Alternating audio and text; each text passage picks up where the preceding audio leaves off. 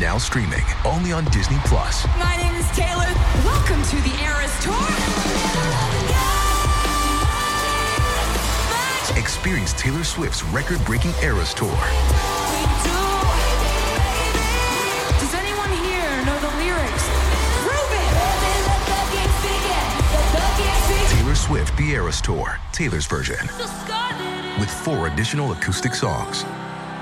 Now streaming only on Disney Plus.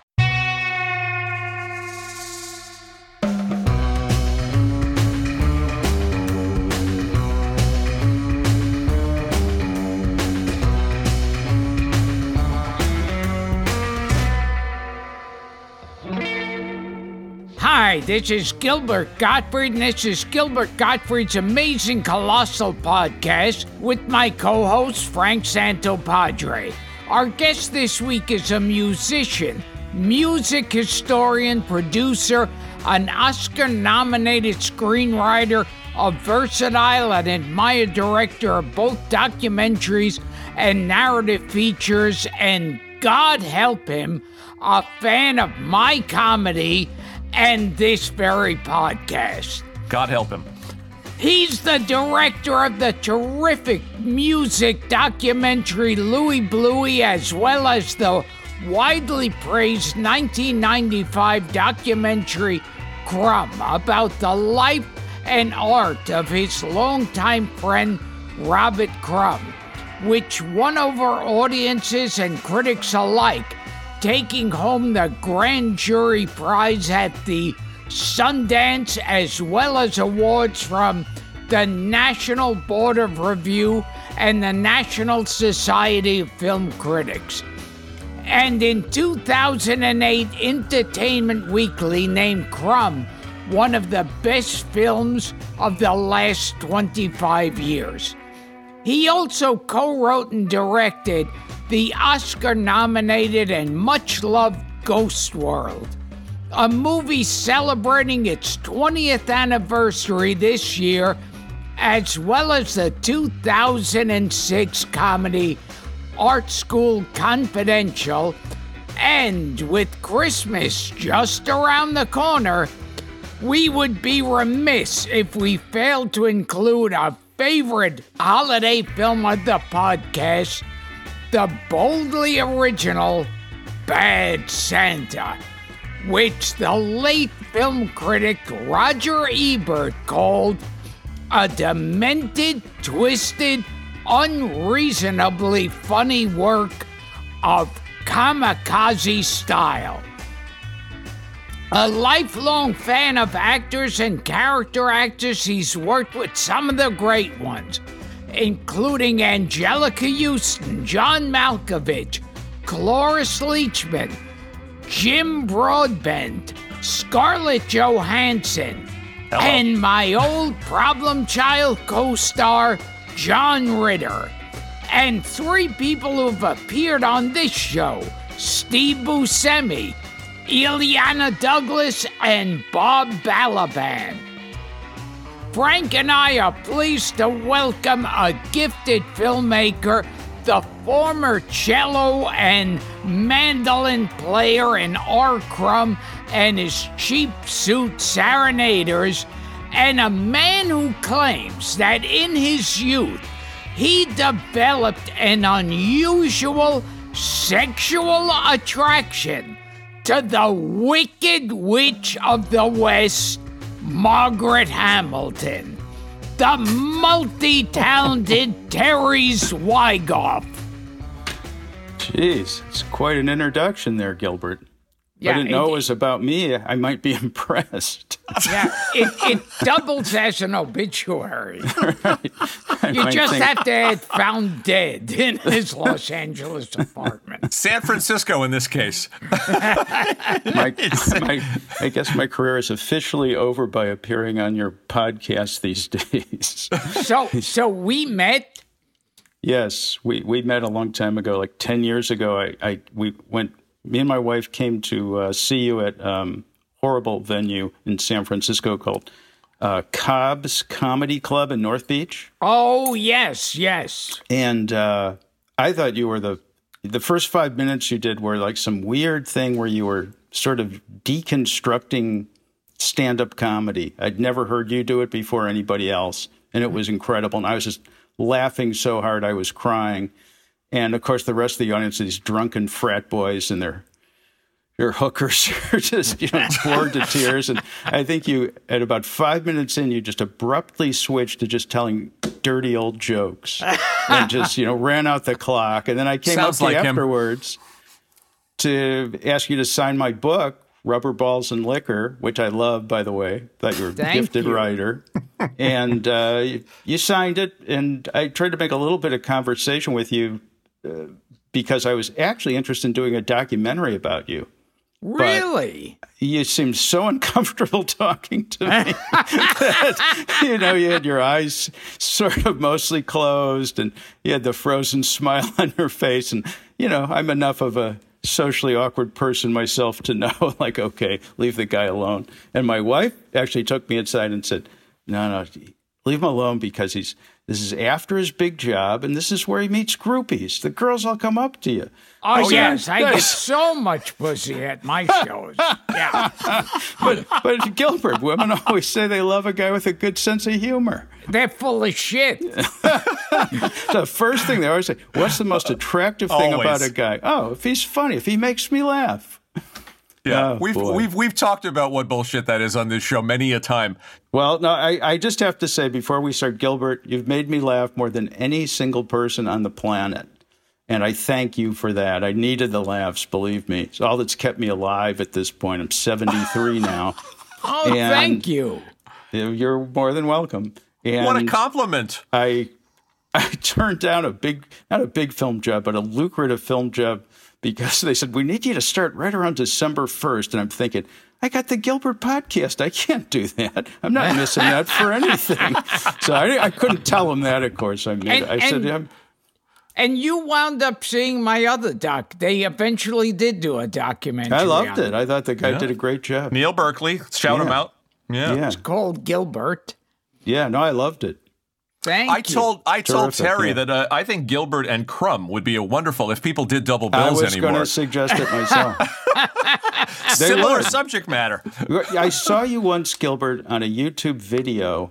I, you were on some guy's show. I don't know if it was a podcast or what, some interview on a radio or something. And you were sitting in this position with your arm in a certain twisted way that I've only seen people in my really inner circle of twisted record collectors position themselves in. It was just so odd, just so weird. like you're you're like an honorary member of the Crumb family or something. He could be. He's Gilbert Crumb, the fourth brother. Well, Gilbert, you, you used to do yoga. Well, you were double jointed back in the day. You used yeah, to do sit in the I lotus used position. To be, uh, You did? very flexible. Yeah. I mean, I never actually did out and out. There was one yoga position I could do where I twist my arms and, you know, get in a lotus position, cross my arms and grab my feet. It was now now I would kill myself doing that. Yeah. I, I have to give you guys one more plug because I love this podcast so much. And I think it's seriously, in all seriousness, it is really an important depository of cultural and historical showbiz lore that I think the National Endowment for the Arts should be giving you guys grants for. It's, it's just incredible. And I, and I thank you for doing it. I know you probably, well, you, maybe you're making a ton of money. You guys have any sponsors or? a ton of money. Uh, Yes, yes. General Motors just called today. Gil, Gilbert is sleeping on a bed made of of uh, of thousand dollar bills. yeah.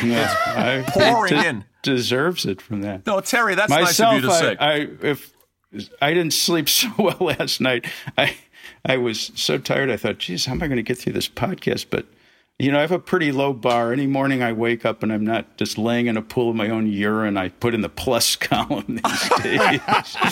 well, we, I'm- we I'm appreciate the kind words. ambulatory. That's about all I can say about myself. Well, you're too you're too modest. We appreciate the compliment. We'll look into the NEA. Yeah. Now, now Should tell us about Cloris Leachman naked. There you go. Like I told, like I warned you, Terry. No, no rhyme or reason. It's just going to jump around. That's fine.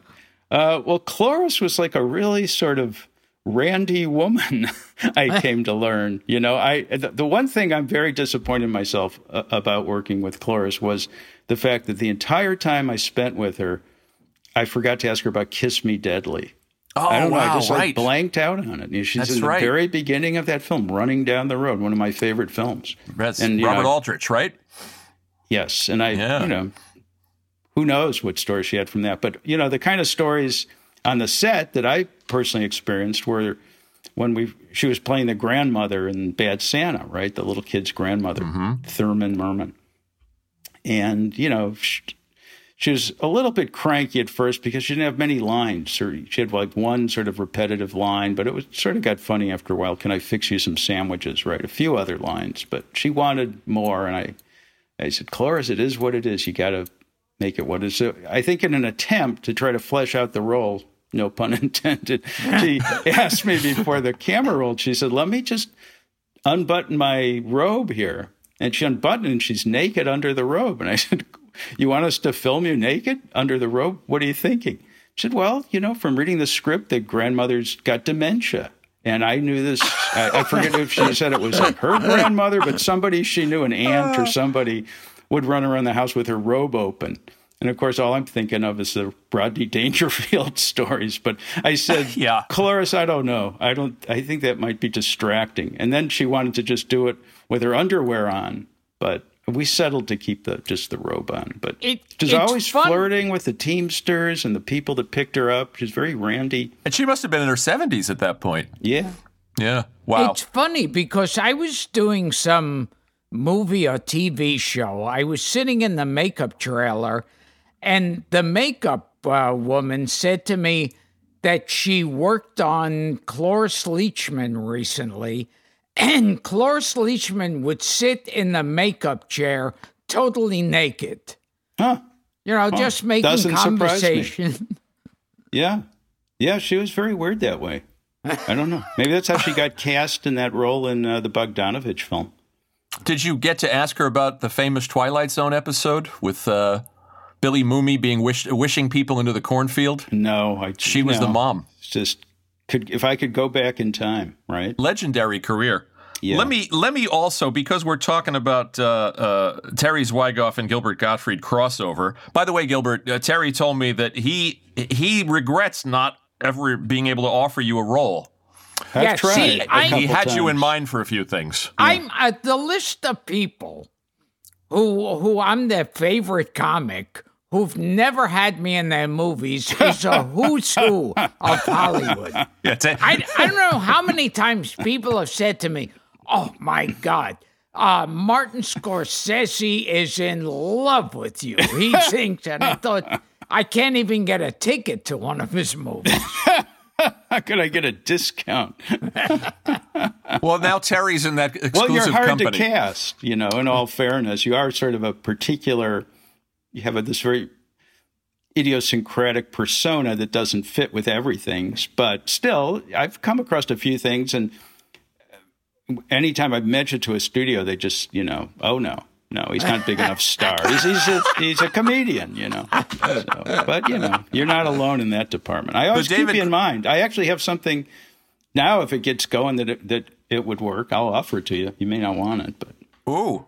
Well, the David the David Cross role in in, uh, in Ghost World, you told me you yeah, thought that, that, uh, he would have been good in that. Patton Oswalt auditioned for that too. And would any of the movies that you made be in theaters nowadays? You mean in a repertory theater? no, he means he means your small in a the, the small Oh, I films. see. For small films like Ghost World. Would Ghost World? It wouldn't get made these days, let alone be in a theater. They'd never give you the money to make it. They barely gave me the money back then. it's a miracle that I got the money to make that film. Interesting. They had Oh. a test screening of that film, Ghost World. I remember the producer, my friend Lianne Halfon, um, said, You have to go to this test screening. I said, I don't want to go. I, the last thing I want to do. She said, No, no, just go. They won't know who you are. You sit in the middle of the audience and just sort of get the feel of the room. I said, I'm not going to get the feel of anything. They're not going to, you know, except like where they laugh, where they don't laugh. And I don't care. I like the movie. I don't care what they think. So just go. Do me a favor. So I go. I sit through the test screening as soon as they as soon as it's over they start to form a focus group and you know this happy sort of chiropractor type guy gets to the front of the theater. Hey, everybody, what you think? Let's all come close and talk about this film. And it's like I just headed out at that point and got in the elevator to go down. And uh, two other couples got in the elevator before the door closed. We're going down to the parking garage. They're talking about the movie, and they they didn't know each other. They start out talking to each other, and they overheard each other and just saying, "That was the worst movie I've ever seen in my life." Can you imagine anything more boring? so, so I I assume the, the whole audience felt exactly the same way. I I went home. I just about fashioning a noose, you know and then my producer called. She sort of knew like she better call me and see how I was doing after that because it didn't go well. But actually, in hindsight, it went great because United Artists, who was the studio, just thought, well, there's nothing we can do with you know reshoots or tweaking this or changing this or that. It's just sort of hopeless. Let's just put it out there and see what happens. And the the weird thing is, it actually started doing really well. They released it in in uh, June or July that year, and then and then there was like the attack on the World Trade Center, and that was pretty much the end of Ghost World as well. I, I when I was watching it, I was thinking, oh, okay, I see what's gonna happen. He'll wind up with this girl. These two will be happy together and everything. And and it's it's a totally down ending. Oh, And it was much more down when I. Oh, he- he before had I another one in mind. I, I originally had Seymour hanging himself in his mother's basement. My friend Dan, who wrote the script with me, it's based on his comic. Dan Clowes. He, he very, very t- took a lot of time to wisely talk me out of that. Yeah, He just said, "You know, that's you might want to lighten up a little." That that's what I was wondering. Like, with the studio saying, "Hey, let let's have it everything work out at the end." They wanted a double wedding. They did, and they wanted They did it- exactly that, Yeah, Gilbert. they want exactly that. Yeah. Yeah. There was another ending. What they wanted Thora Birch's character to board a bus that said art school. Right. on- on it right. I said, but she's ma- not going to art school. what, what is she getting on that bus for? I don't know. They didn't Ten- want it so they just wanted everything um, you know, less poetic, more explained is what they want. I'm, I'm glad Dan talked to you. Dan Clowes, the the the, the great yeah, uh, he was right and cartoonist in- and writer, talked you out of the uh, hindsight. Seymour hanging himself. Although Gil, Gilbert might have preferred that ending. Yes. Because usually with films, it's like if it's a down. Oh, what was that? The famous, famous uh, silent film. Uh, where The it was- Last Laugh. Yes, yes. There, see? That- Very good, yeah, Terry. Right on. It was supposed to be like the. It was the most downbeat film, most sad and depressing film. and then at the end, out of nowhere, they say, and then he bought a lottery ticket and became rich. and it's like, what the fuck? They didn't even have focus groups then. Right. Yes. What the Well, hell happened? Right. When did the first focus groups start? You know? That's a good question. I want 'Cause I, to. We'll I get, remember we'll get to- reading there was a focus group for um, that film, The Champ, I think it was that Wallace Beery. oh, the Wallace. Beery picture. Yeah, I think there was a focus group. Wow. I think- so. They they started early on. I think When I was on Saturday Night Live, they started showing clips of the show to focus groups. oh my God, That's when you knew it was. Uh, this show is no is hopeless. Jesus! I loved in your book the description of Jean Doumanian because I was involved with her for a little. I mean, not romantically. Uh, she she had called me about doing a Woody Allen documentary at one point. I went out and, and met with him, but she she uh, you, the way you described her, and please correct me if I'm wrong, but I think I remember it. You said. She's the type of person who would watch a Marx Brothers film and say, "Well, this Margaret Dumont is pretty good, but what does she need all these strange gentlemen, gentlemen running around behind her for?" That sort of said it all, Gilbert. Gil, Gilbert, Terry really enjoyed the, your story that you've told many times on the podcast about how you learned you were booted off SNL. Oh, Yeah, you you got to tell the that fan for my letter. benefit. Yeah, I, I, uh, they had already fired Jean Doumanian, and they brought in Dick Ebersol, and he said, you know, take a week off, everybody, and then when we come in next week, uh, I'll tell you each one. how we're going to do things a little different. And so I was waiting outside his office, and there used to be a table where they dumped the fan letters. And all of a sudden, they, I see a letter there addressed to me from some girl in, like, you know, Ohio or wherever. And I open it up, and it says, Dear Gilbert, I'm so sorry about what happened to you. Oh my! That's God. how I found out I was fired. that's great. From this That girl. is and- brutal. yeah. Jesus. Well, well, And, you- and when so when I went and met with him, I had to. It was like knowing you're going to have a surprise party and having to act surprised anyway, even though you know. did you tell him about the letter? Uh, I think so. Yeah, that was too weird. That she knew before I did. The other great thing about Saturday Night Live that you wrote about in your book that I remember is is uh, auditioning and Woody Allen showing up. Could you talk about that? Yeah, That's yes, great. Uh, they, uh, G, you know, Jean Doumanian invited him in, and there was like uh, she was showing like all the thousands of people who auditioned on the on the screen, and he was like stone faced through the whole thing. And then when I came on, it's the first time he spoke, and he said. Is he a Navajo Indian? It never gets old. That is the greatest. Woody's birthday today, by the way. It so is, you, really? yeah, you decided you, you were He's basically a hard guy to, to get to laugh. Is he? Yeah.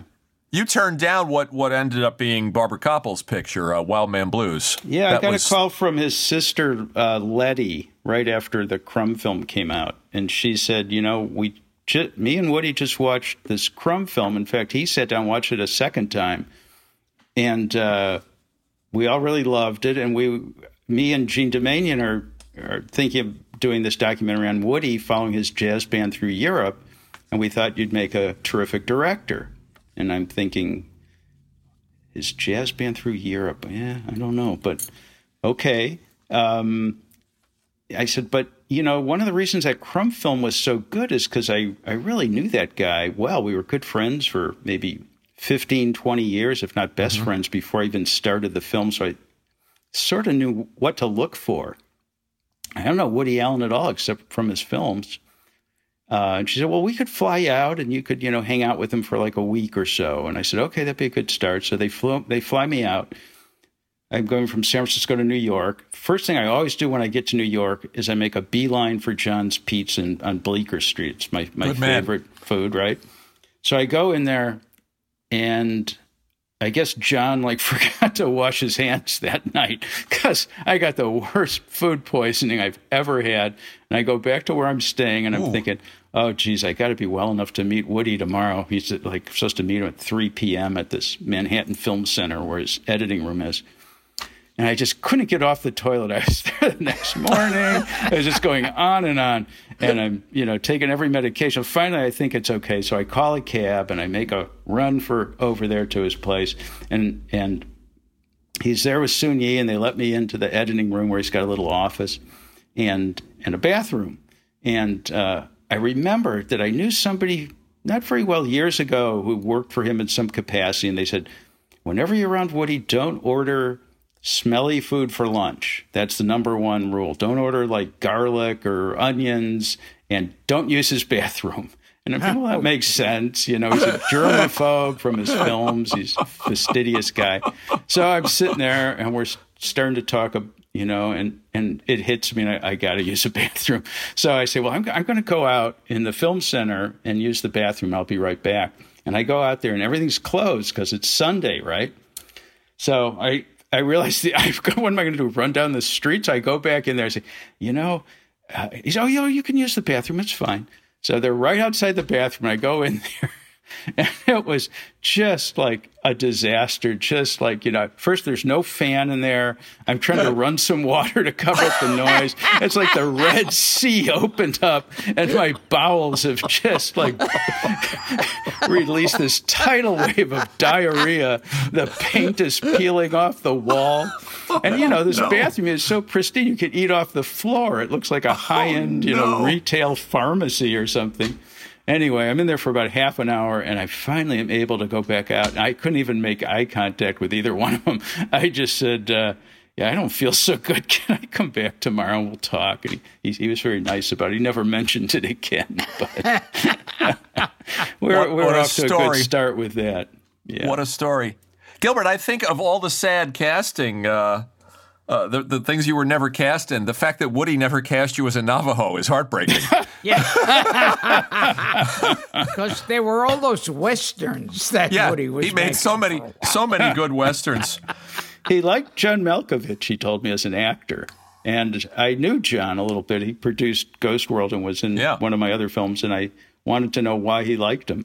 And and he said, Well, because he doesn't say anything.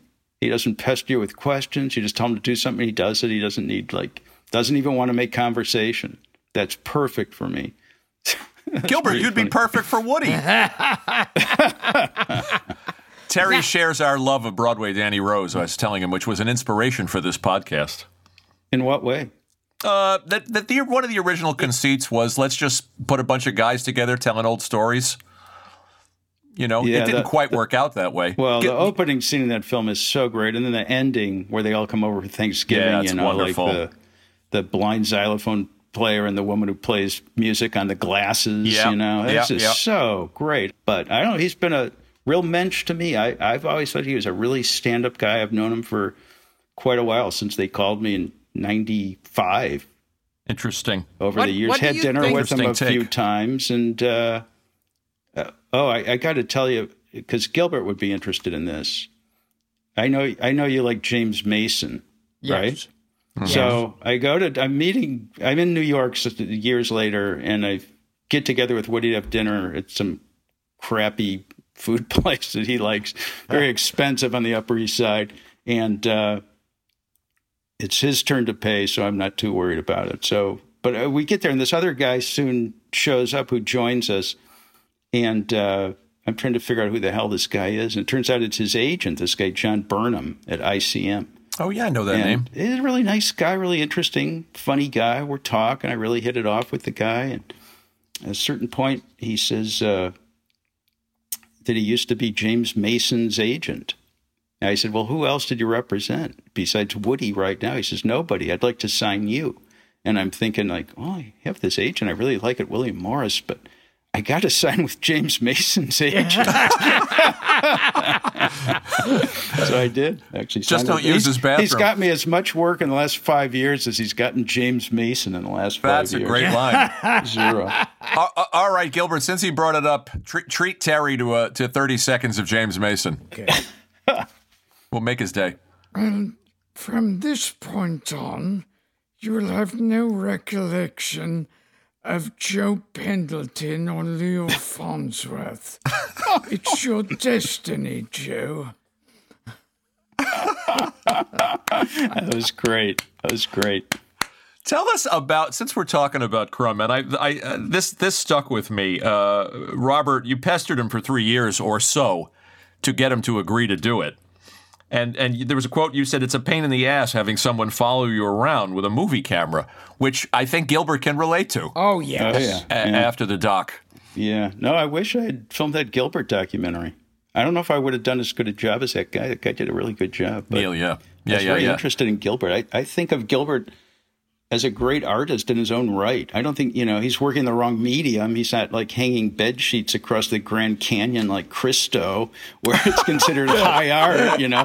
He's instead see he's you that. know, he's constructing a joke and telling it with his delivery that's just like so great that you know I, I have the utmost respect for it but most people don't consider it much of an art form you know but Frank, Gilbert, you I was- look like you're living in your dead mother's bedroom. I am. Just chase the black cat off the Yeah. rut that her body has left My- in the mattress there. yeah, I got Frances Bavier under there. Uh, my my wife is a 'cause I- decorator. uh, according to to legend, Frances Bavier, she had about a hundred cats toward the end, and when they discovered her lifeless body, it was being eaten by the cats. Do you know Fra- Do you know Frances Bavier from uh, the An- Andy. Griffith Show? She was Oh, Aunt Bee on the okay, Andy Griffith show. right. Yeah. Gilbert Wow. claims. Gilbert claims that she was consumed by cats. Irving Katz. But talk a little bit about Crumb uh, because we, I got a lot of questions here from from listeners about it. What do they want to know? Uh, well, I'll ask one here, uh, as long as we're. Uh, uh, da, da, da. Uh, Mark Skoback, how did Terry discover that song, uh, "Last Kind Words," that he used in Crumb? Record collector, sort of a, you know, it's on a bunch of reissues. I can't afford a copy of it. I think there's two known copies, and one is like cracked, and that's like thirty-five thousand dollars or something if, if it's for sale. Um, yeah, no, it's. A, I just wanted to use a lot of music I loved in the film, and luckily, me and Crumb share the same taste in music, so I could just use my records. So. Michael Murphy says the Charles Beatrice dynamic always fascinated me. Were they as avoidant of each other uh, to the level the, obser- the the viewer observes while watching? Well, I was only in their house twice in my life. I was there to film that one day, and I was there in 1974, about um, 20 years before that. Well, no, 20 years before You that. You met the old man, actually. yeah, Huh? I met the old man. Wow. Yeah, he was a bit scary. But um, Robert and I were looking actually for old blues records and jazz records, which we both collected in, in the South. And then we were heading up to New York to meet this record uh, producer of ours who put out our awful band's record, the Cheap Suit Serenaders. And uh, so we're heading for New York, and around Philadelphia, the car started to have big problems, and it was getting dark. And I said, "We're going to have to find a place to pull over and deal with this in the morning." And he said, "Let's just like go to my my parents live near here. I haven't seen them a long time. I'd like to see them anyway. Been a while. I haven't seen my brother Charles. Let's go over there." And I said, "Yeah, okay."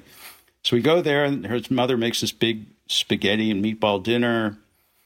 And I love her. I think she's the greatest. I love Charles. I'm having a good time. These are my people.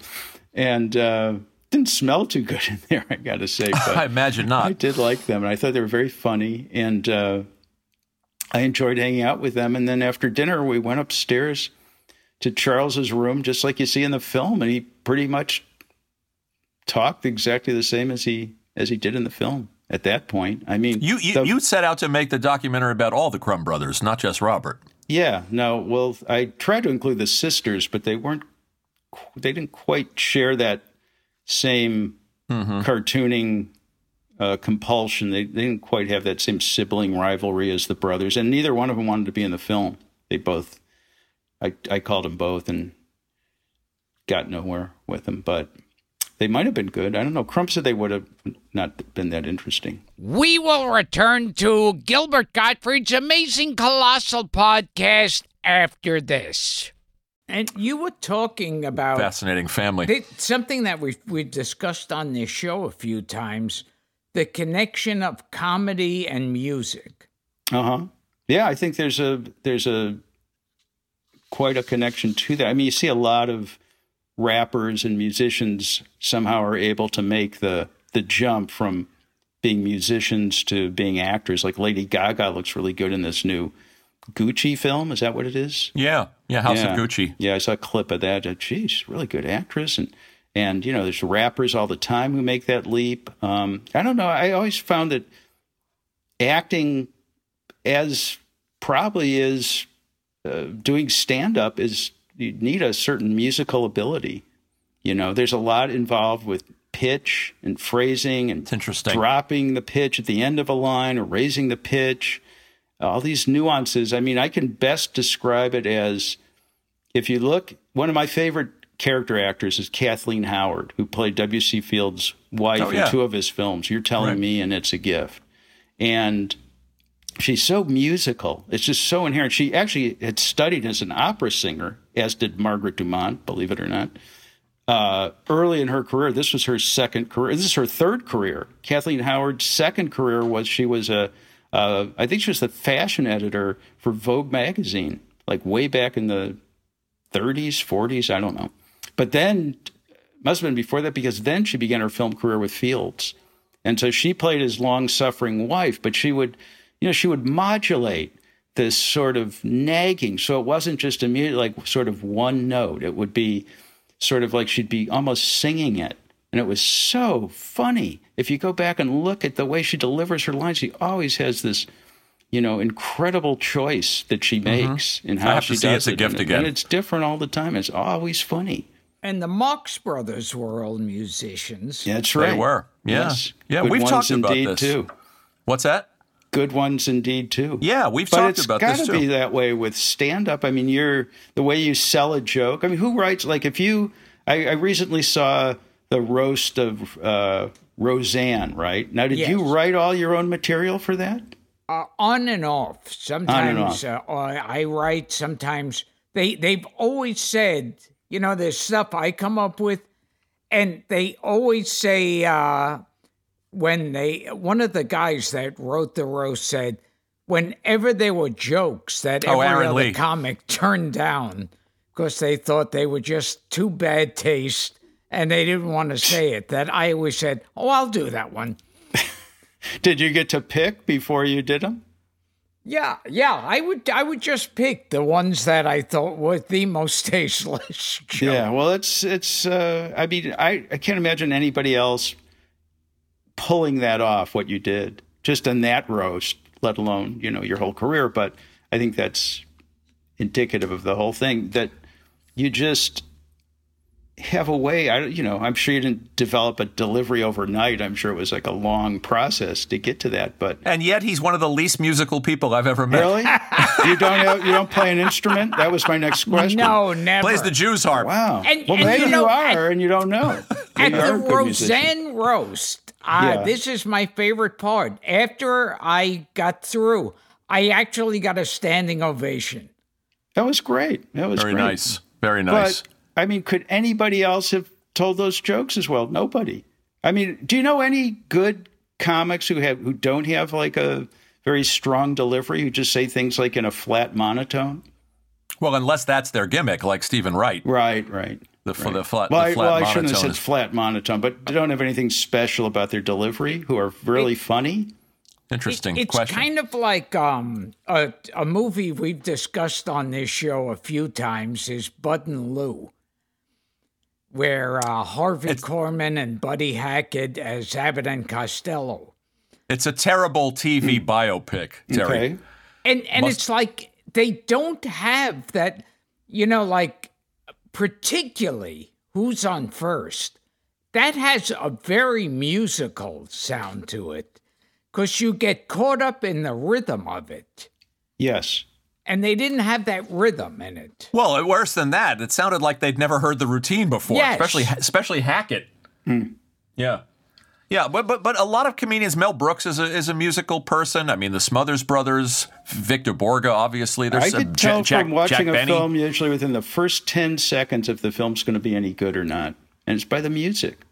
Oh, I mean, at least, I don't know if it, I shouldn't say that. I should say if I'm going to like it or not, it's by the music. All those, all the good film directors were great with music. Everybody. You know, Mm-hmm. Kubrick, of course, was the master, but every single one. There's, there's never going to be a, a, a great film made with terrible music. Those Do you start taste. listening to music to get into the mindset before you direct to get a to get a feel for the no, film, the but approach? Mm-hmm. I always have it in mind because it's you know obviously my first film. That's that's sort of where it started was finding Louie this old Mm-hmm. record of this guy, and it just knocked me out, and that led to a film. But in general, if I can find the type of music that's going to fit this film to complement it, then the rest sort of falls into place rather easily. And if I don't find it, like in Art School Confidential, I have a hell of a time directing the film. I didn't have any music for that film, and I finally went to Dan and I said, Dan, this opening sequence, I can't find any music where they're arriving at college to put in there.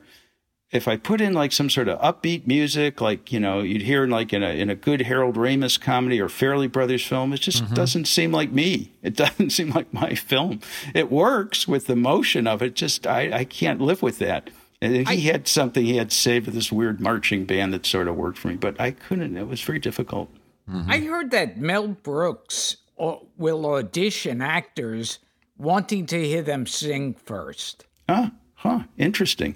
That's a good idea. And when, when he auditioned uh, Cloris Leachman for Young Frankenstein, she also insisted on being nude. Do tell the story about uh, uh, the film forum and Crumb, because that's interesting. Oh, Well, Crumb was only playing in one theater in New York when it opened, which was the Film Forum, and it was run by this woman, Karen Cooper. And I had a big argument with her when it first opened up. I said, You're not using, I have like these quotes saying this is the best film of the year and this and that. Why don't you use these good quotes? And she said, No, she was very smart. She said, No, no, people want to feel like they've discovered the film on their own. And she said, Look, the best advertisement for, and then my, uh, the other thing I started nagging her about was I said, You've got this line around the block and you're only keeping it in one of the three theaters. Why don't you put it on two screens? She said, Because that line around the block is the best advertisement for your film. And she was right. And it ran there for nine months. Wow. And anyway, I used to check in with her every week, of course, to see what the box office was. And she'd always say, Oh, sold out, sold out. Every show's sold out. And she said, But you know, who's bought a ticket to your film five times in the last month? Is Jeanne Moreau. And I thought she was talking about the Spanish sculptor Juan Miro instead of the French actress, right? And I said, Who was "Gee, I probably thought he was dead." dead. she said, "No, no, Jeanne Moreau." I said, "Oh yeah, geez, one of my favorite actresses. What's she doing going to that film?" I think she was a director at one point. Did you ever try was- to get in touch with her and ask her why? Or I wrote her a script. I was Oh. I was in the middle of writing this thing for Johnny Depp that was based on a. I should actually get close to this microphone. I bet the whole first half of the show is useless now. I I got a job. Uh, my agent represented Johnny Depp and said, Johnny has this French novel he wants you to adapt into a film and direct. And I said, okay, sounds good. She sends it to me. And I communicate with Johnny Depp. I think it was through email, and he's he said, Look, "Could you come down and meet with me about it?" And so I figured, okay, I better read this damn thing. And I didn't get anything out of the book at all. It was just like uh, this old woman in like a rest home, and uh, how can I make this funny? You know, you know, it had its touching scenes, but I, I was just going to mangle it. So I was my intention was to go down there and just tell him, you know, sorry, thanks for thinking of me, but. And then my agent told me how much money it would be to, to, to do it, and I said, "Oh, it's the greatest, and I love it, and I'm in." and uh, and I, I said, "But you know, I might need somebody to write this with because I knew I, I I just couldn't do it alone." And he actually suggested Jerry Stahl, the guy who did Oh, the Permanent, Permanent Midnight. Yeah. Yeah. And we sort of got along together. We wrote the whole thing via email and phone. I think we got together once in the same room, but that was better for both of us. And so we're writing the thing, and it's also in a retirement home. It's about a guy who decides to drop out of life and just check himself into a retirement home where it's just quieter. I don't know what our rationale was. We It's a funny came up with premise. Some cockamamie premise like that where he's had it with everything and he's, he's going to escape the world. And, uh, and he gets involved with this older woman in the home. And I thought, oh, Jeanne Moreau could be this woman. She's this sort of mysterious, uh, you know, French woman who lives there. And so we wrote this whole thing. And then uh, I had the idea to cast um, Tony Sirico as one of the residents. Of is that Paulie Walnuts? Paulie Walnuts from, from The Sopranos. And some some guy before I had that idea, I was actually on some radio show, and the guy was saying, "So, you know, you direct films." Who are some of the movie stars you'd love to work with? I said, I, I don't really like working with movie stars. They're a pain in the ass. I like character actors. And he said, Well, who are some of the character actors? And it sort of threw me. I was like unprepared to name a list because most of mine are like, you know, from minor roles in W.C. Fields mm-hmm. films. We So, know you, but lo- I we know you well, love Percy Helton. Percy Helton, but I said I figured I got to be more contemporary than this. So I had just watched the Sopranos episode, so I knew all those guys. So I said, "Oh yeah, Tony Sirico and Frank Vincent and a list of people like that." And so two days later, I get a phone call in the middle of the afternoon. I pick it up. It says, "Yeah, Terry, it's Frank." and I, my mind's racing. Frank, who the hell is Frank? And he says, "So." uh what do we got going? When do I start? What do I get paid? like, who is who is this? Oh, it's Frank Vincent. He heard about that I mentioned about the radio show. He wanted to know when we start. I said, Well, Frank, you know, I actually you know, I, I just I don't have anything right now for you, but I always have you in mind. And, and I actually went back with Jeremy. We wrote this part for him in Wow. the thing, but the thing never got financed. Now, now during the show, I've been catching glimpses of this review. Are we ready for the review? To Knock Ghost yourself World? out. Oh, this is the Ghost World review. Yes. Go ahead, Gil. This is uh, VanguardNewsNetwork.com Ghost World. I know it's been out for a while, but if you're ever pursuing the video store looking for a movie to rent, don't make it Ghost World. This movie, directed by Jew, Terry's wife.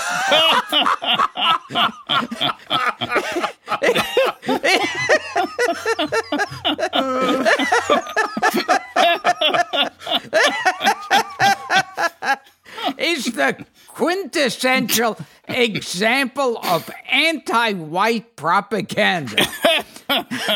In fact, in fact, when Kike Swygoff is dragged, is dragged before a justice of the New World Order. It is this film that prosecutors will use to sentence him to death by, by a crack crack crazed the, the story Terry the is story weeping. is about two bitter, sadistic girls who are graduating from high school. They are, of course, disgusted by America's vapid, consumer driven society, you know, where people actually have to work to buy things that they need to survive. One of the girls, uh, Rebecca, played by Scarlett Johansson, is a pretty white girl, although a piss poor actress who slowly becomes something really awful a shallow consumer. Uh, she gets a job, rents an apartment, and is even seen shopping at Crate and Barrel. Meanwhile, Enid, played by Thora Birch, a sassy, misunderstood nonconformist who just wants to create art and figure out what's wrong with the world. And of course, we're reminded several times throughout the movie Enid's a Jew. In Step, Seymour, played by Steve Buscemi, is a pathetic 40 ish loner that collects 78 records, at first perceived as a dork. He eventually achieves godlike status with Enid, mainly because Seymour hates everyone, also a pseudo nonconformist, and only listens to ragtime and, and blues artists. Eventually, 40 ish Seymour and 18 ish Enid wind up in the sack. This is a creepy scene that can only come from the depraved Jewish mind.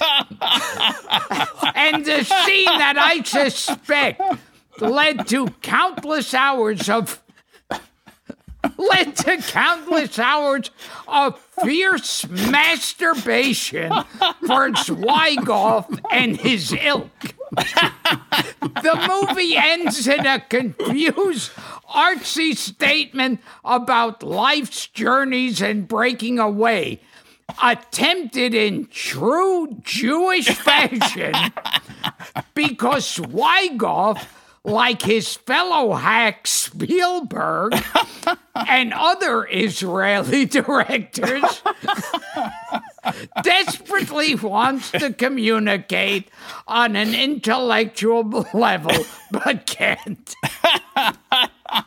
Wow. That uh, is so- the greatest review I've ever read. I Wait, thought the same thing. But you know, it's the it's the only review I'll ever be compared to Spielberg about. So you know, Where, take did what you that where did that appear, Terry? It appeared in something called Vanguard News Network. somebody Vanguard somebody News. I was sent gonna- it to me. I was going to ask you, was the Daily Stormer? It's my dream to hear Gilbert read that. I'll tell you. Gilbert, you know, I know that you read like what was it like that? Uh, what's the romance film? Ninety Shades Oh, yeah, of Grey. Fifty Shades of Grey. the perfect film for you to read is Eyes Wide Shut. Come on. All right, let's use this segue to get into Bad Santa, and and working with Billy Bob. oh God, That and wait, just let me let me let me preface. killing me. Let me preface that by saying, because casting is, is a favorite part of filmmaking for you. Yeah, well, we should talk about casting the role that eventually went to Billy Bob. It's sort of an interesting How did- story. what, what happened? I mean, Miramax came to you and gave you five options. Uh, well, Miramax, you know, I got approached first by uh, uh, my agent sent me this script, and she said, "Here's the script. You're going to love it. Don't get your hopes up. You're never going to get it made." And in fact, I shopped it all over Hollywood, and everybody said no. And many studios were offended by it. And I remember arguing with one guy saying, like, it's like the guy's not even, I'm not even, you know, purporting that this is Santa Claus. Santa Claus is a religious figure. You know, he's, he's a he's a crook. He's dressed up like Santa Claus. So uh, you're offended by that, and what? I don't know. I didn't quite get it. But anyway, the everybody turned it down. Was I gave up on it? Been sitting on my desk for about six months. I sort of went on to other things. And I get a call one day from the Weinsteins, and uh, they say we just uh, saw Ghost World, and I'm thinking like. Uh, Gee, we sent you the script to try to get money for it about a long time ago. You guys didn't seem to like it in script form. But I didn't say anything. And they said, We want to do a Terry Zwigoff film. I said, Yeah, okay, sounds good. They said, So what do you got? You got a book? You got an idea? You got a script? I said, I have this script, Bad Santa, that I like. They said, FedEx it to us right away. FedEx it so we get it 10 a.m. tomorrow morning. I said, Okay. And so uh, got off the phone and I'm thinking, like, Jesus, FedEx is like 20 bucks. I just put this in the mail for like three, four bucks, send it media mail. There's no rush. And my wife wisely said, No, no, send it FedEx, get it to them. And they actually called me by noon the next day and said, Hey, we got a deal. Let's let's do this movie. We're all in. You know, which is Wow. you know the good news and the bad news. The bad Yeah, news, a lot the of bad good news news is they're making your movie. The bad news is it's the Weinstein's who uh, like to say collaborate with directors like Gilbert. If they collaborated with you, this is how they would. This is how they would put it. They would say, "We're going to hire some hack." To rewrite every one of your jokes so that they're awkward and clumsy, and then we want you to deliver them in a flat monotone. There, we've collaborated. Aren't you happy? That's sort of what was my experience was like. But no, they they said, okay, no, we love it. And who who are you thinking of for the lead for the Santa? And I said, I don't know, like Bill Murray, maybe. I don't know, off the top of my head, I'd stopped thinking about this film for months, you know. And uh, they said, what what about De Niro? We're going to send you to, to meet De Niro. Get on the next red eye to meet De Niro. Go in at midnight tonight. I said, uh, okay. So they flew me first class. I'd never been in first class before. First class was completely empty. It was a midnight flight. The only other person in first class was Monica Lewinsky. And she had those like 16 inch steel knitting needles. This is right at the height of like, you know, the TSA taking away. They took away my toenail clippers, which were about two inches long, you know, before I boarded the plane. And I go I've into had first class. done. Yeah, and I say, she's got like 16 inch steel needles, you know? Thought that was weird, but I didn't say anything to her. I probably should have. Uh, would have made a good story on this show. But I get to New York and uh, they let me get some sleep, and they say, okay, we're going to. Bob Weinstein said, I'll pick you up in a, in a car and we'll drive up to the Dakota uh, where his producer is uh, Jane Rosenthal. And Jane Rosenthal, I had heard, really loved me and loved my work and was putting in a good word with De Niro. Oh, And uh, I thought, oh, okay, great. And I'm thinking to myself, though, is, is Robert De Niro going to be funny in this movie? Gee, I don't know. You know, I've seen him do like a sort of a bad Santa skit on Saturday Night Live, and it wasn't too funny, but maybe it was the writing, you know. But, you know, it's Robert De Niro, right? Mm-hmm. The greatest living actor. You got to go meet him. So we're driving uptown, and Bob's in the car and he's saying he's mulling over out loud to me. So what should I offer him? Twenty million? Should I offer him like fifteen? What do you think? It's like 15, 20, what you, I, you might as well be talking to a chimpanzee. I don't know what that kind of money means, you know? I, I don't, you know, that's not my department, Bob. You offer him what you're going to offer him. But what, what I forgot to say was right before his car picked me up, I got a call from, I think it was Jane Rosenthal, maybe it was her assistant or something, saying, when you come, don't bring any producers up with you. Mr. De Niro does not want any producers here. I said, okay.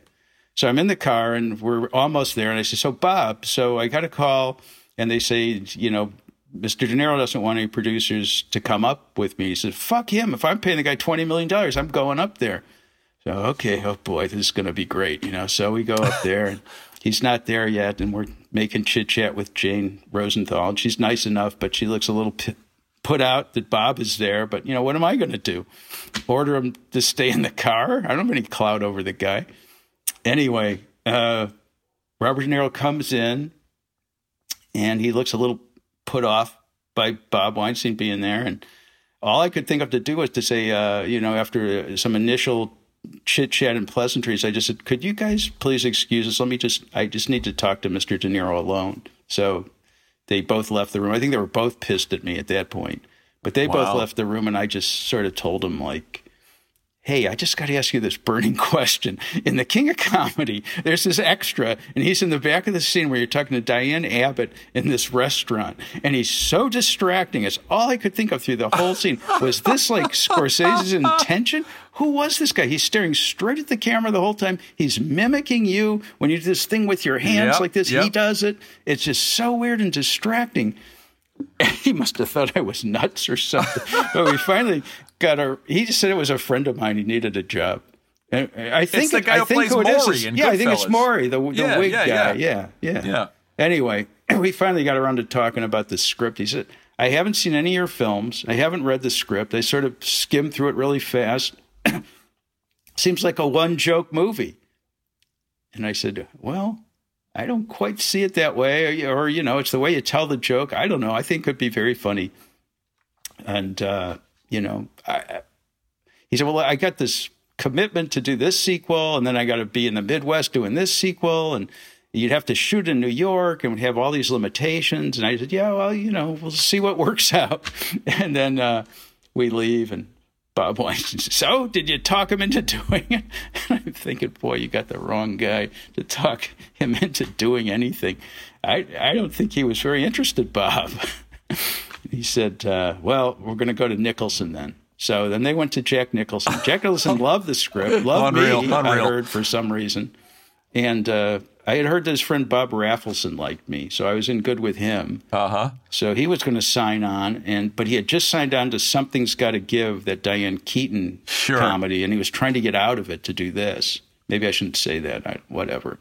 I don't I have zero fucks left to give at this point in my career. and then uh, so he didn't work out, and then they had they had a list of five guys. The next guy on the list was Sean Penn, and he Sean. lived near me. He lived like an hour away. Wow. And uh, they said, "Well, just go go meet him for lunch. It's like an hour's drive." So I drove over to his house. He was very nice to me, and you know, we had a nice lunch. He showed me some funny outtakes of stuff, and we laughed.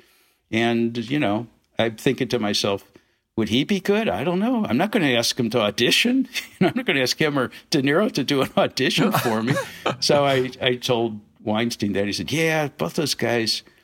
Sean Penn, he might be too mean. It, it wouldn't be funny. To ask him to audition. Call him. I said, I'm not going to ask him. You call him and ask him to audition. so neither one of us. I oh, actually Bob did. He did call him and ask him to audition because I heard a story. Um, yeah, yeah. Uh, Sean called and left a message on my voicemail imitating Bob Weinstein perfectly, where I thought it was Bob. Where he, he said, "Yeah, I want you to audition," and you know, and then he did his side of the conversation. Where he said, what, I guess what really happened was Bob called him, asked him to audition. He just said, "Fuck you." I'm not auditioning for you, you fat fuck, or whatever went down. Oh, but it wasn't. And then we're on to the next guy, who was Bill Murray. He never returned my phone calls. I just left messages on his machine. And then we're down to, for some reason, on the bottom of the list was Billy Bob Thornton. And I thought, ah, it's weird that they'll, you know, he's not as big a star, but I guess they did. Um, you know, their big Oscar winning film together, Oh, Sling Sling Blade. Blade, right? Yeah, And that must have yeah. made some money. So they were interested in him. And so Bob said, well, let me call him. We'll do a, a three way call. We get him on the phone. And he's nice enough and he's talking and he says, uh, yeah, well, I love the script. I think Terry'd be great. Um, I just, I'm not going to, I'll do it, but I'm not going to do, I'm not to say any profanity and I won't do anything that involves any sexuality. And we're both sort of, sort of speechless. I'm thinking, well, I got a 20 minute movie now. and uh, eventually he came around on that and, and called Bob back, I think, and said it was just something. He had a bad experience with the press and they had pressed him about some sex scene or something. And he, and I said, okay, okay. And then uh, we met and he seemed nice enough, you know, as all actors are in the audition. they want the job. Because they want the job. Right.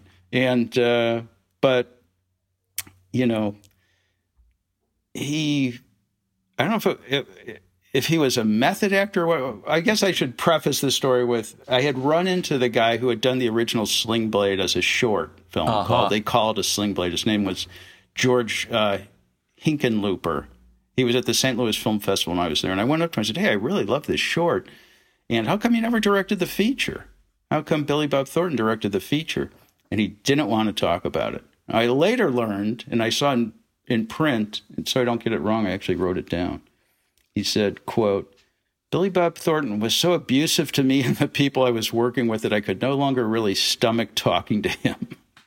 so Whoa. it's a little bit of concern when when Billy Bob was hired, but I thought, yeah, you know, people act differently in different situations Sure. with different directors. This will be fine.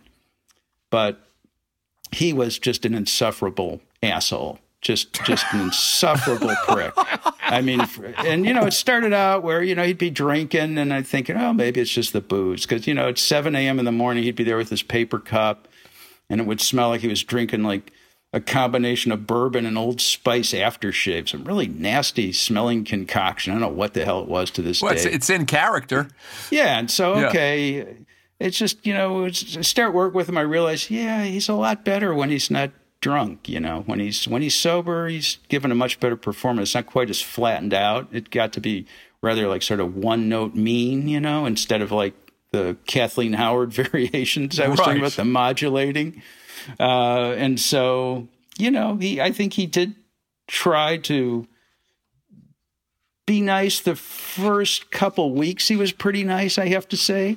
And then it just like one day he just like went off on me. And it was like from that point on it was like you know you remember breaking bad? You know that mexican meth dealer villain Yeah. uh tuco salamanca? He was like that. He was that volatile where you know that guy would turn around and cut your throat or you'd have another snort of meth and get in a God. great mood for 30 seconds it was very unnerving and not any fun. If you if you want to get a very good sense of what it was like, there's a thing on YouTube just called just Google like Billy Bob meltdown.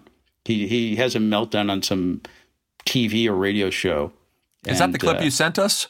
Yeah, I sent you that clip. Yeah. Yeah, where he refused to answer a question Yeah. from this, Yeah, this you poor. know, it's just he's just sort of squirrely and difficult, and you know, it just was created such a toxic work environment that I still resent him for to this day because it could have been fun. Everybody else was great. Everybody else in every picture I've ever worked with has been great. It was just And awful. just for the record, I was backstage at the Tonight Show, and uh, Billy Bob Thornton said he was a fan of mine. So I can now add him to my list of people of, well, he was always nice to me. Yeah, yeah. To the know, Jerry I- Lewis he's list. very charming. I saw him be very charming to a lot of people. I got about three weeks into shooting, I got a phone call from a film director. I, I, I probably shouldn't mention his name, but he's a well-known guy, and he called saying, "You don't know me." But I'm calling to give you moral support because I just directed him a couple movies ago, and let me guess, day 12, right? And I said, yeah, it's around day 12. Why? What, what, what does that mean? He said, it means you've shot enough film where you can't fire him. So he's going to be an asshole. I said, oh, okay. I said, how did you deal with it? Because it's really giving me a nervous breakdown. He said, I spent a lot of time in my trailer doing deep breathing exercises. And then wow. after Bad Santa came out, I got a call from Harold Ramis. You know who Harold Ramis is? Sure, sure, of course. Yeah, I know him a little bit, but not much. Um, and he had just seen Bad Santa, and it was just sort of a congratulatory phone call, like, "Hey, I love the movie. It's so funny." And I said, "Oh, thank you. It's really nice of you to call." And uh, he said, "And I'm thinking of using the guy you, who did the music for Bad Santa. This guy, David Kitay. Is he any good?" I said, "Yeah, he's good." And you know, told him, you know, what I thought his pros and cons were, and uh, and he said, "Yeah, I'm really excited about this movie, The Ice Harvest. I got John Cusack. I just hired Billy Bob Thornton, so Billy Bob Thornton's going to be so great. He was so great in your film." And I'm thinking, Jesus, should I warn Harold of this? I, am thinking, ah, you know, it was a, it was a bit Pay of a it- pay it dilemma, and. I, I didn't say anything because I thought, you know, maybe they'll just have a different relationship than we had, and and about four months go by. I get another call from Harold Ramis. He just finished shooting the film. He says, Why didn't you fucking warn me? That was the biggest prick I've ever been in my life. Made my life miserable every fucking day. I've never seen anything like it. I've directed really difficult actors. And I just said, I'm really sorry, Harold. I didn't know. I thought it was just me. Whoa. But maybe maybe it seems like the craziness and drinking actually worked. Yeah, it made well- him so believable. Well, he was, I, as I say, he was better on the days he was sober. There were days I could tell he was sober, and he he was much better as an actor. I thought, in my opinion. I don't want but- to pile on, Terry, but I worked with him on The View, and he was nice to me too. More power to you. Maybe maybe he's just going through a bad period. I mean, he But was, he also- it was in the middle of Angelina Jolie divorcing Yeah. him. Maybe that had something to do with it. But He also gives off a scary motherfucker vibe, though. Yeah. Well, there's that, and then the fact that'd be one thing. But I had these, I had this studio that was, you know, just killing me. You know, I I would call them up. I remember in casting their their their way of of responding to you if they didn't agree with you they just hang up on you they wouldn't even discuss it so i would say like they'd, i'd say like they'd call and say so who are you thinking of you know for the for the Chipeska part the part that eventually went to john ritter and I said, Well, I don't know. I thought like maybe Eugene Levy. And I started listing some people. As soon as I got to the Eugene Levy, I'd hear a click every time. So I stopped bringing him up. I don't know. At first, I thought, Oh, the phone must have been disconnected. That's how naive I was. They would, they would just hang up on They're you, not not just even. mobsters or you know ordering a hit. Now, he, uh, John Ritter worked twice with him. He worked in that, and he And he's he in worked Sling Blade. in Sling Blade, and um, I, I, forgot that when I hired him. Yeah, and then I realized on the set, oh, these guys are friends. Good. Oh, John was like the sweetest, most generous guy in the world, and just a wonderful actor and and and and physical comedian. He he developed this shuffle that he does in this one scene when he's walking to the large woman's dressing room that was so funny. And then actually, when he came into audition, he he read and it was okay. wasn't you know I wasn't laughing, but I could tell it was as good as anybody else. And I like John Ritter, so I was inclined to give him the part anyway. And he and he came up to me, he said. I know I don't have the character yet, but I'm going to work. I promise you, when I show up, I will have something that'll be really funny. And I said, okay. And he showed up and he had created the most hilariously prissy character. This guy was so squeamish at anything mm-hmm. off color that he would start to get nauseous and throw up in his mouth a little bit. He'd be acting like he sort of had dry mouth. So, you know, at the point where Bernie Mac says to him something like, yeah, well, you know, uh, Santa fucking someone in the ass, and then he would, he would, his face would almost involuntarily wince, and he would look like he had just like vomit in his mouth. And I just, I ruined every take. I, I had to wind up leaving the room and watching on, you know, the video monitor down the hall because I just was laughing That's so great. loud. Like Preston Sturges used to stuff a handkerchief in his mouth to not ruin takes. That's right. That's what you had to do. But Amy Yasbeck told me after he died, right right after we've wrapped the film, he died, um, which was devastating to me. And I only worked with the guy for a week, and I cried. I don't cry for my own family dying. You know, I was just Wow. he was such a great guy. And and she said, she told me the story. Well, the story originates where the first day of- of his shooting uh, happened with Bernie Mac. They had scenes together in Bernie Mac's office. It's the scene where Bernie Mac is.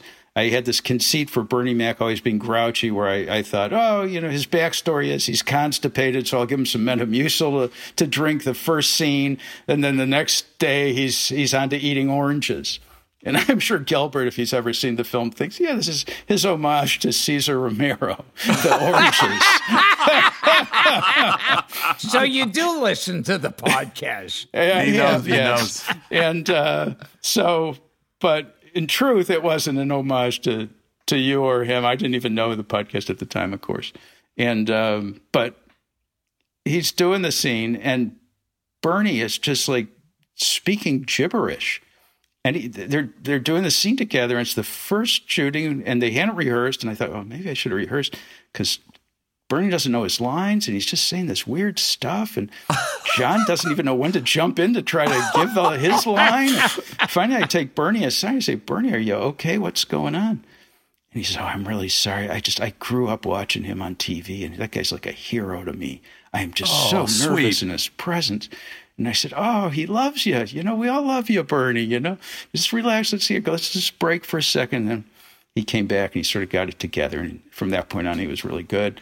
And uh, he never had that problem again. But anyway, John had a horrible time that first day because he was just like not feeding him any lines. Cory didn't even know when to come in. And Amy said that when he came home that first day, he still had his makeup on. She remembers because he just fell on the floor in front of her and she didn't want his makeup on the rug. She remembered him still having that makeup on. But she said, What what happened? Looks like you've been through the ringer. And he said, Stick a knife in me. He said, Stick a knife. She said, What? Like Zwigoff was like a monster or something? No, no, no. And then I guess he explained it. And and when you when you talked about how uh, Bernie Mac was in awe in, of uh, Ritter, Uh huh. Three's Company is what he grew up with, I guess. we we had John Amos on the show. Oh, and no John Amos told us that he once did a movie with Ernest Borgnine. And at times he would just look at him and go, Oh my God, I'm here with Ernest Borgnine. He was in Marty. He was in uh, Yeah. all these different movies. And, and he'd lose that- himself. he said that Ernest Borgnine would stop when John Ritter, when John Amos got that look in his face, and he goes, Ah, he's eating popcorn again. That's great. That's so great. Well, you answered the question. Jer Moran, one of our fans. I'm a I'm a gigantic admirer of Terry's. Everything he made is gold. But what was the inspiration for Bernie to be constantly eating oranges? There you go. In Bad Santa. The actual inspiration for me taking that script to begin with was the, the dialogue was so specific and so funny. That that line, it was, you know, you might, I think you know these. You worked with these guys. You told me, Frank, uh, uh, Glenn Ficarra, John Requa, and Glenn yeah, I, re- I worked with Glenn and. John on uh, Angry Beavers. So let's Yeah, give the them a shout was out. great. Yeah. Yeah. What was the one you love? Sweet Jews for Jesus. Sweet Jews for Jesus cracked Yeah. me up. Yeah. You know, the, the store detective discovers Santa destroying Santaland and sort of laments in the southern accent, Sweet Jews for Jesus. Uh, you know, there was a whole, that, you remember that scene where they're trying to crack the safe? Yeah. And they're talking about this other guy who they met in prison. He could get into anything. He could get into Margaret Thatcher's pussy. He was Yeah. a safe cracker they were talking about. and it was especially funny. and then Tony says, and that's a good thing. It was especially funny because of that. Margaret Thatcher was famous for that Margaret Thatcher pussy blouse. Do you remember that? It had this little tie that was called the pussy tie years ago. Look it up. Interesting. I wonder Those if guys, Glenn and John sure were thinking of aware that. You know, I just thought of something, and then Robert De Niro wound up doing that movie Bad Grandpa. That's right. Years There you later, go. yeah. He could have Wasn't been Bad Santa either. first. Yeah.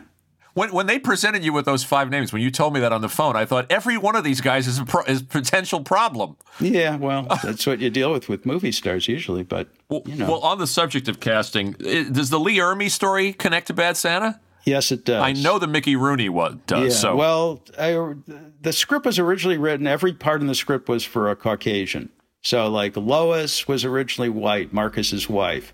I made her in this Filipino mail order bride because my friend, a 78 collector, had just had the misfortune to order a Filipino mail order bride, and she was making his life hell because she was such a crazed consumer. But the very funny, Lauren part- Tom. By the way, Yes, very funny. she's terrific. and the and the the first person I thought of off the top of my head for the Bernie Mac part was Tommy Lee Jones, and I thought, oh, this guy's a terrific actor. he'll probably Another be just day at the a- another guy who'll be a lot of fun to work with.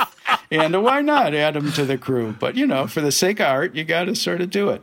So I said, send a script to Tommy Lee Jones. So his response to the script was, I ain't playing second fiddle to no midget. that was it. So he wouldn't do it. And then the then the the Weinstein said, "Well, who, who's next on your list?" And I said, "What about Charles Napier?" And they said, "Charles Napier? Are you out of your mind?" I love And I Charles said, Napier. "Okay, okay." I said, um, "F. Lee Ermey, R. Lee Ermey, he'd be great." They said, "Who's he?" I said, "He was in Mississippi Burning. Was the drill sergeant in Full Metal Jacket. He's a really good actor, and he's perfect for the part. He'll be so funny in this part. It is him." And they said, hey, he's not a big enough actor. We're not going to hire him.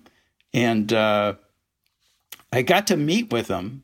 Oh, He came to meet. I didn't ask him to read, but at the time they hadn't said an official no, so I did get to meet with him, and he did talk about the Cooper. I don't know, Gilbert, if you've ever seen the scene.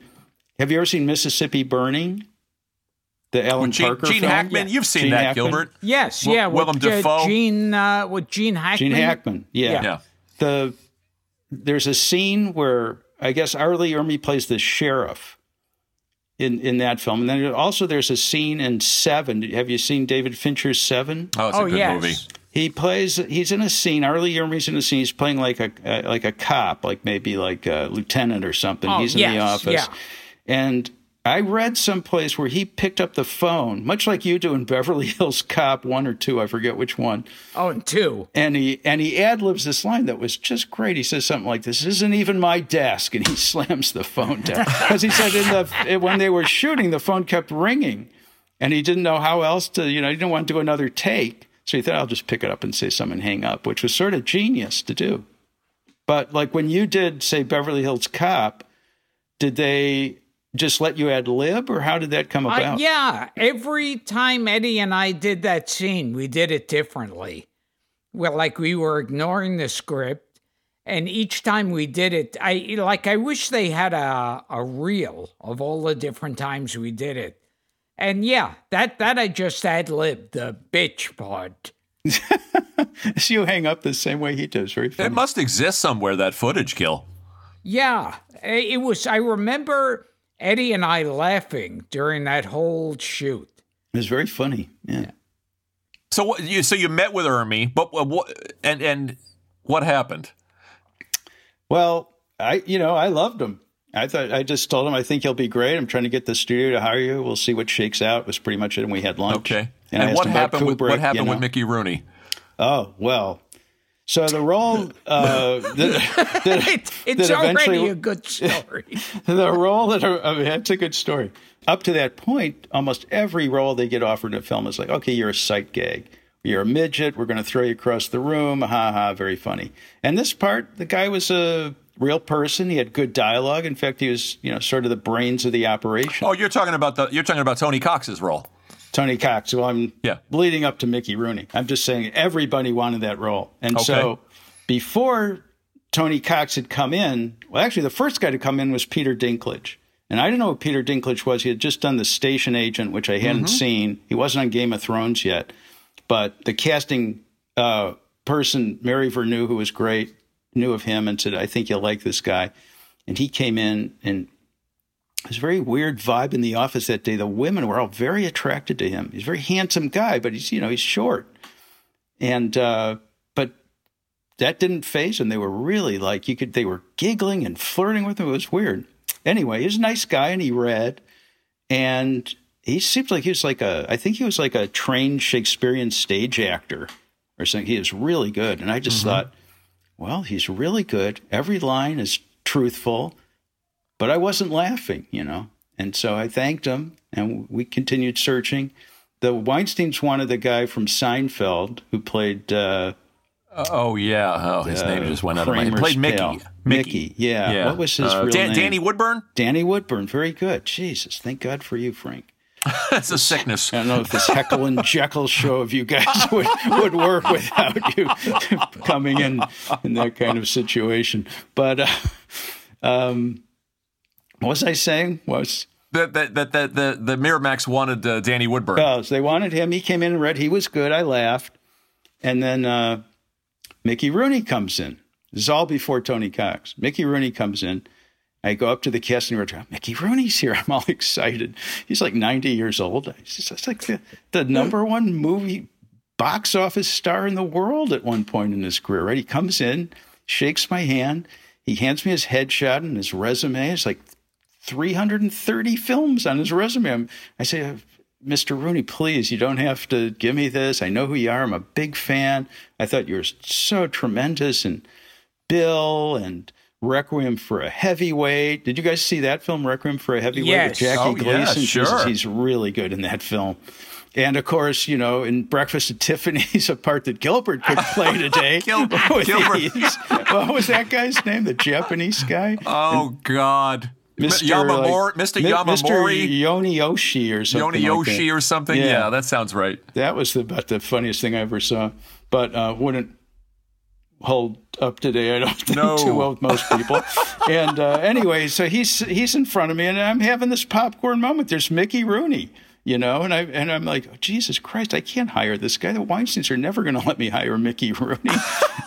but Wait a minute. really- he had to be, he had to be like 80 years old at this yeah, point. he was he was pushing ninety, I think. Yeah, Oh, And God. he, he was he was he was rather frail, but I, you know, I he had this sort of grotesque, over the top enthusiasm that had always fascinated me because I'm exactly the opposite. I'm always sort of sullen and depressed, and and you know, he was married to Ava Gardner. All I'm thinking of the whole time he says this guy's lips were on Ava Gardner's pussy. This guy was fucking Ava Gardner. He was fucking Lana Turner in their primes. he talks about in his autobiography. He describes Ava Gardner's genitalia. It's quite something, and uh, they and, and I think even in his book he admits like the only reason that that Ava Gardner married him.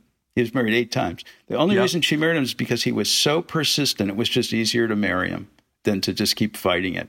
And he was that way with me. Like after he read, he just kept saying, "Sir, I have the job. Do I have the job? Did I do good? Do you think I have a chance?" And he was like, literally at one point, like hanging on my pants leg, like saying, "This would really be a huge favor." And I just felt so bad. I'm thinking, I, I got to figure a way to let the guy down easy, you know, because he was he was brilliant in parts in his audition. Some of the the way he he chose to read the lines, and other parts were just way out there. He was sort of in and out and too old. And I just told him he was too he was too tall for the part. He was written as three foot six. The fact, that he, was, the accept fact that he was 100 had nothing to do with it. I didn't want to tell him that. Right. I, I But, heard uh, that Mickey Rooney, one time he was working on some show, and what he would do to entertain the other people in the production was he would get on a payphone on the wall and he would fuck a chorus girl as he's talking to his wife. And that used to be a popular thing. They'd go, Hey, Mickey's still in it again. Let's go see. Oh my God! if only I'd known. You know, his audition. He ref- whenever he got to a profanity, a swear word, he refused to say it. He would say blank. So he'd say, "These these lips are on your blankety blank blank," and I'd say, "Mickey, you you know you got to say the words in the script." He said, "Oh, I will when we're filming." He says, "There's there's a lady here present in the room." I said, "It's the casting director. She's fine." She said, "No, I'm fine with it. Say the, say whatever you want to say. You know, And your I lips are on your that- wife's blank last night. You mother blank and blank." One time they interviewed Nightmare. Sammy Davis Jr. and they said, How do you feel being the greatest entertainer in the world? And Sammy Davis said, No, I'm not. Mickey Rooney is. huh? Huh? There you go. There you go. By the way, Billy Barty gets a mention in Bad Santa, so props to you for that. Terry. Props who stole, to John who stole and a part Glenn from Gilbert. that. I lost the part out to Billy Barty once. we will return to Gilbert Gottfried's amazing colossal podcast, but first, a word from our sponsor. We should really talk more about the uh, the Brett Kelly being found to. It's an interesting story. For, Yeah, for, what, what, where Brett. Kelly now? He's 20 he's 28 years old now. Yeah, well, he did Bad Santa 2, Uh-huh. which was pretty awful. Which you wanted no part of for obvious No. reasons. No, I had hoped. My lawyer called very excited at one point saying, I think you're entitled to money for the sequel they're doing. I said, Great, how much? And then they checked and said, No, they just it just expired. You're just like a year too late. But the casting search for this kid was. Or let me read you first what leads up to this because I had to write this down because it's a quote from John and Glenn about um, the origin of the script of Bad Santa that leads to this. Uh-huh. So, so here's here's a quote from them. They say, as as far as facts go, I asked them how how did the film originate? How did they come to write the film, and how did the Coen brothers get involved? Yeah. As far as facts go, Joel and Ethan had a newspaper clipping about a drunk mall Santa from the Midwest, and they took us out to dinner, and their entire pitch was, quote, he's a bad Santa, he drinks beer and stuff, unquote. That was it. So we ruminated for a while. We got together and we wrote this thing sort of a, a, a few weeks later and pitched this heist idea to them as a sort of homage to Donald Westlake novels, specifically Jimmy the Kid. And the Coens were concerned that we wrote in a real little person because there was not a deep talent pool, and the same thing for the kid. And I thought that was really smart because they anticipated that problem that I did not. That, like, yeah, it's really hard to find. Like, where are you going to find a, a good actor, you know, who's like five years old or eight years old, who looks like this kid? And they started searching and searching, and they just the Weinstein's wanted the kid from Two and a Half Men, who was this cute mm-hmm. little Disney kid, Angus Jones. Angus Jones. Yeah. Um, and I wanted a kid that looked like Joe Cobb from the Little Rascals, you know. and I Joe Cobb. tell there the you go, Gino. It's a Joe Cobb reference. I told the casting director, "No, get me Joe Cobb." And I had to show her a picture, like she didn't know Joe Cobb. And I said, "I want a kid like it's written in the script." So they opened the casting search to Canada. They finally found this kid. He'd only done one commercial, and I said, "If this," and they showed me his headshot, and I fell on the ground laughing. I said, "If this kid can walk and talk at the same time, he's hired." So they Weinstein's insist on him auditioning. They flew him down from Canada with his mother. His mother, I think, chose the clothes he wore, which are the clothes you see him in throughout the entire film. That same too tight T-shirt and shorts that he showed up to audition in. And I told him, "Do not lose that those clothes. Put them away now until shooting, and we're going to use those." And uh, and he was great. And uh, Yeah, he is. he was the I think about the only well Billy helped a lot with him to be fair to Billy. And Billy stood up for me in fact when the, Weinsteins didn't want to hire the kid. They thought it was just nah we should stick with these cute little Beverly Hills acting class Disney kids. And I said no I want a real kid. That was the genius of Hal Roach you know? And uh, they just eventually came down to Billy was going to have to read with like three kids, and one of them could be Brett Kelly, and then we'd have two other kids of their choice. And so it's, he was very helpful to Brett and really helped him through. And it Was- was, on was my Dis- side to push for that actor to get the job. The kid's That- good. But Wa- I- was it- Disney- It got to the point where I had to threaten to quit before they eventually did hire him. I had to threaten to quit to, to get Tony Cox hired as well. Gilbert's a Tony Cox fan. Oh, Tony's the greatest. I talk to him every month. We we call each Oh, other. Oh, do ya? Yeah. Yeah. Just kept in and touch. and that kid, it's like it would have been ruined if it was like you know a cute Hollywood uh, child actor. Absolutely. Many came in and auditioned for it, and it was just like, eh, the script is so inspired. Let's not ruin it, guys. and and they, they just had um a bad santa 2 on a couple of days ago oddly enough Right. and i think i sat through like 10 minutes of it Yeah, not too good. Yeah. Yeah. They're just Well, let's trying to be, let- you know.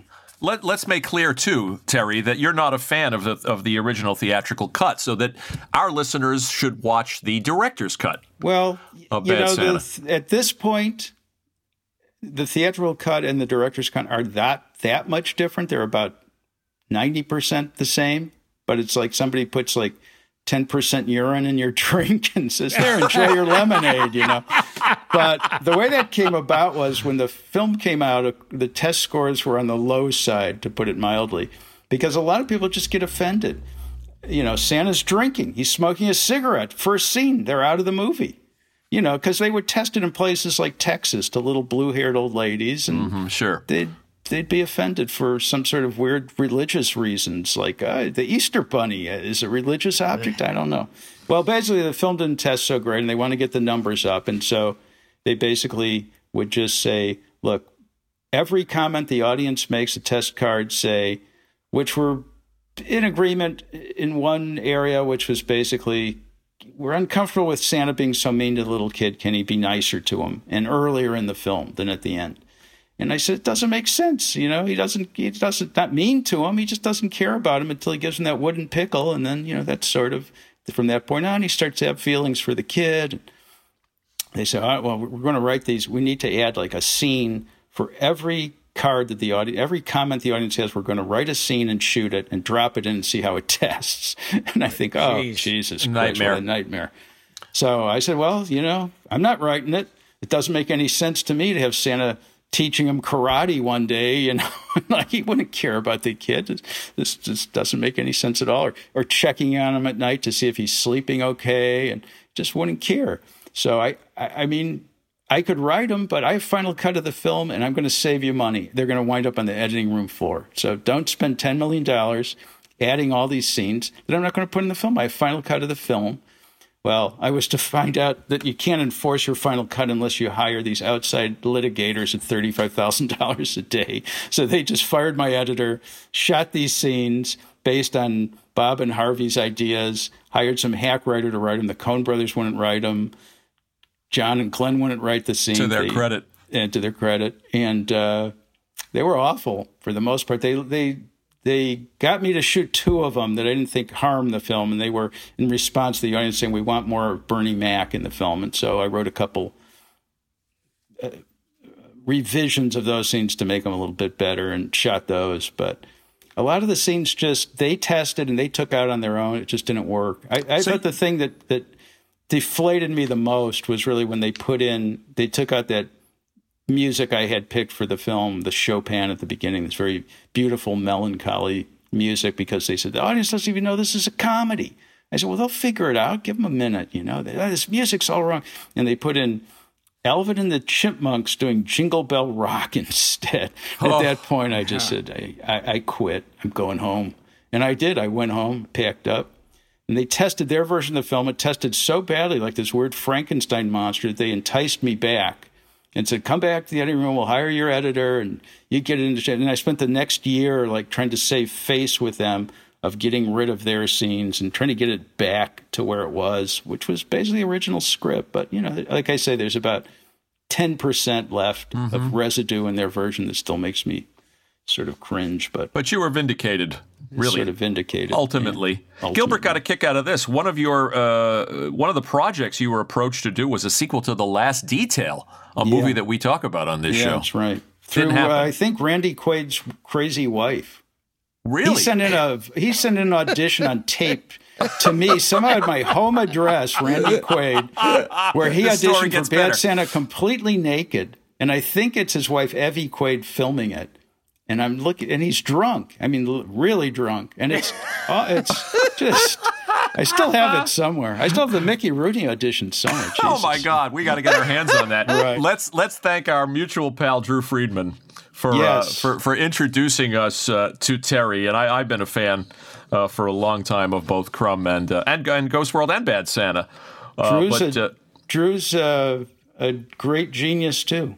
a one of twisted genius. Few comic book guys that I used to follow. What's what's your favorite Drew strip there, Gilbert? God, I don't know. I remember I when I met him, we were both like uh used to do stuff for National Lampoon. Uh huh. And I remember calling him Judots.